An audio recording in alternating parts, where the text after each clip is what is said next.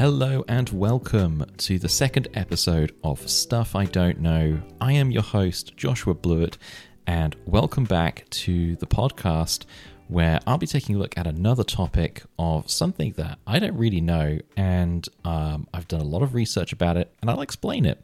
And I'll just share the results of what I found. So be sure to check the show notes uh, about the topic today in case you're curious about uh, where I've actually found my research. But before all that, though, it's been a busy few weeks on my side. Um, lots of cleaning around the house, lots of planning on buying new furniture for the house. Um, me and my wife are trying to make our her house seem more like a home. So we're thinking of putting up some pictures, getting a couple of objects and stuff, just something to decorate the home a bit more, just to make it a little bit nicer in places. Um, it's pretty nice as it is, but um, it just uh, just needs just a little bit of extra touch, you know.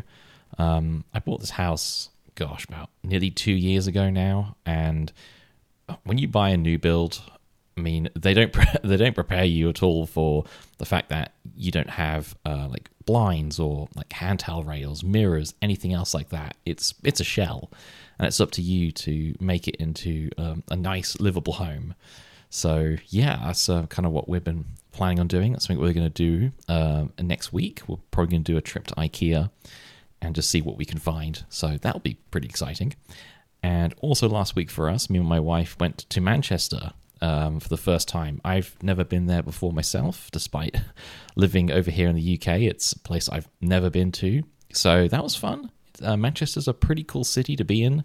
Um, we both appreciated the tram system. Uh, we, th- we thought it was very efficient, very good. And yeah, we just really enjoyed walking around, seeing um, all the architecture, all the shopping spots.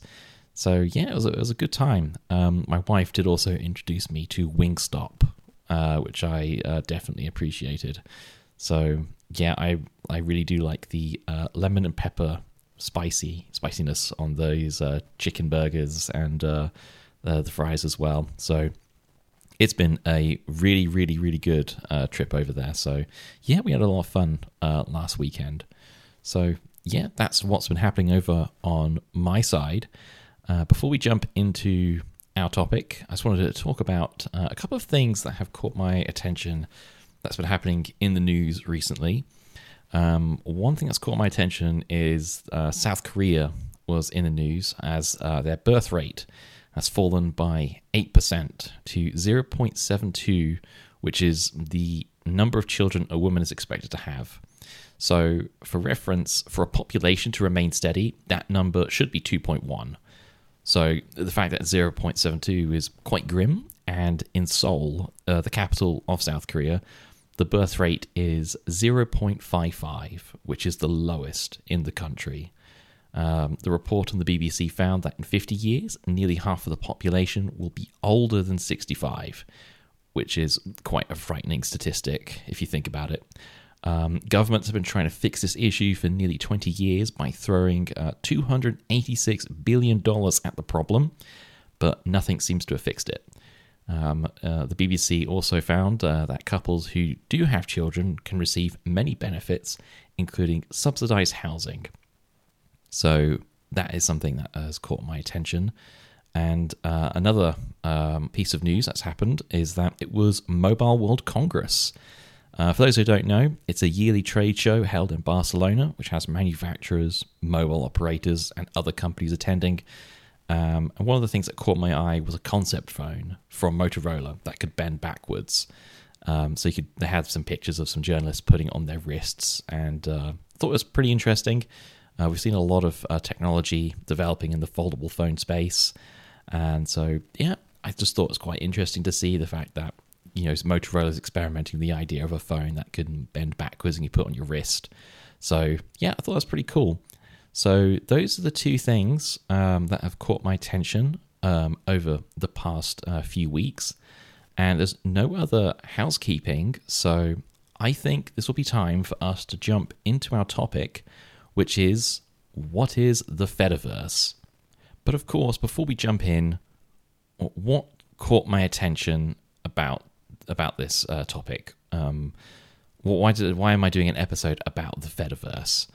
And the reason why is because the Fediverse has seen a huge surge of growth and an interest in the past few years, um, especially when Elon Musk uh, bought Twitter, where a lot of users decided to search for an alternative.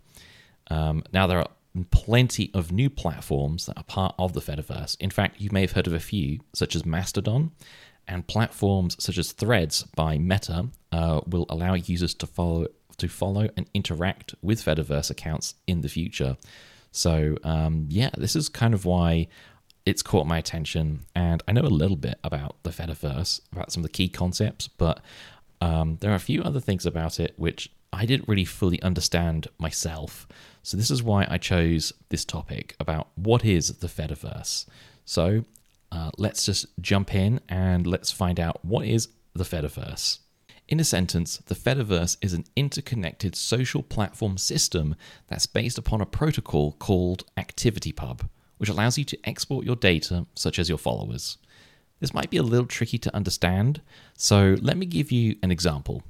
Imagine if Facebook, X, or Twitter, or whatever it's called now, and TikTok were all interoperable with each other so that you can post your content from anywhere and all of your followers would see your content regardless of which platform they use.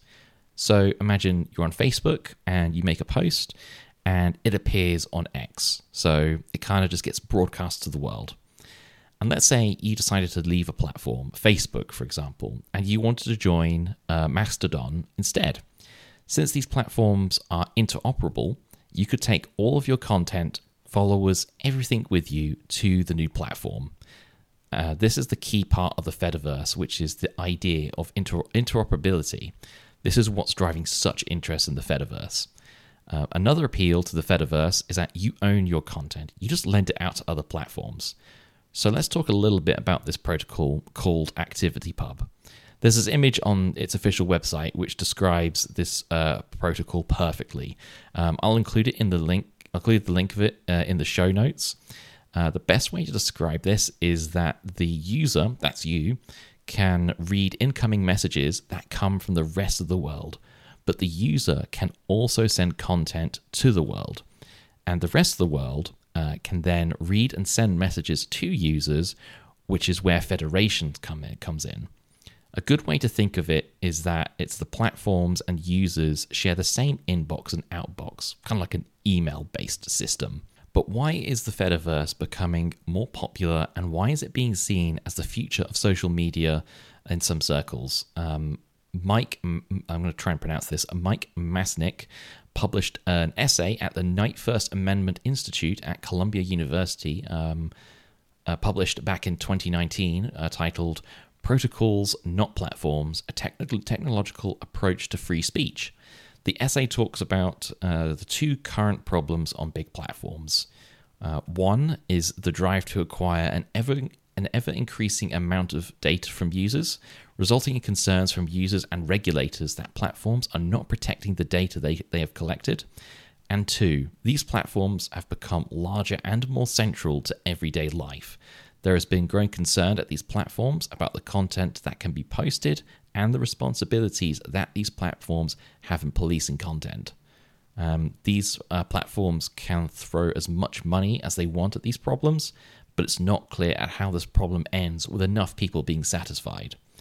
The essay says that although there is no silver bullet, a system of protocols would be better at protecting privacy and free speech, while minimizing the impact of abusive behavior and creating new business models that are aligned with users' interests.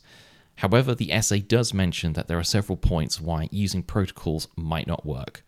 Um, one of them is complexity. Signing up to platforms such as Mastodon can be a daunting experience for those who are unfamiliar with the Fediverse. Uh, when you sign up to Mastodon, you have to pick a server of where you want your account to be. So it's not as simple as you just fill in a, a, login or a registration form and then that's it. You need to choose where you want your account to be hosted. And if you're not familiar with um, the idea of uh, the Fediverse, then th- yeah, this can definitely be a bit of a daunting experience for uh, users. Um, users don't want to mess around with settings or anything like that. Users want something that works. And this is the major advantage that the current platforms have. Plus, the current platforms are too big that using a, a protocol based approach might not disrupt them. Um, it's a really good essay to read. Um, I'll leave a link to this in the show notes if you want to take a look. I really should dive back into Mastodon and give it another go. Um, I'm I'm quite big on this sort of stuff of using like the Fediverse, um, so I really should just give it another shot. Um, I know I'm very active on Threads, and I'm aware that Threads has plans to integrate with the Fediverse using ActivityPub. So I'm very interested to see how that will go. So I know they've been testing it fairly recently. I know that the head of Threads on Meta his Threads account is actually appearing in on Mastodon. So his posts on Threads appear on Mastodon. So it's quite cool to see. So who knows? Maybe this will all uh, take effect for every user on Threads. Hopefully this year. That'd be really really cool to see. So yeah, I think it'd be very interesting to see how that goes. And that's the end of the topic. Maybe we should all go leave Twitter or X or whatever and start to embrace services like Mastodon just a little bit more. All right, and so thank you, thank you everyone for listening. Um, just to remind everybody to subscribe, uh, review, and follow the podcast account on Threads. Um, also, if you listen to this episode on iTunes or Spotify, whatever, please give the show four or five stars or whatever you feel. It's uh, really helps the show grow. And also, don't forget that the show notes include references to sources used in this episode. So, yes, please do make sure you give us some feedback. Next time on Stuff I Don't Know, how do you start a podcast? It's something I didn't know until I started this show.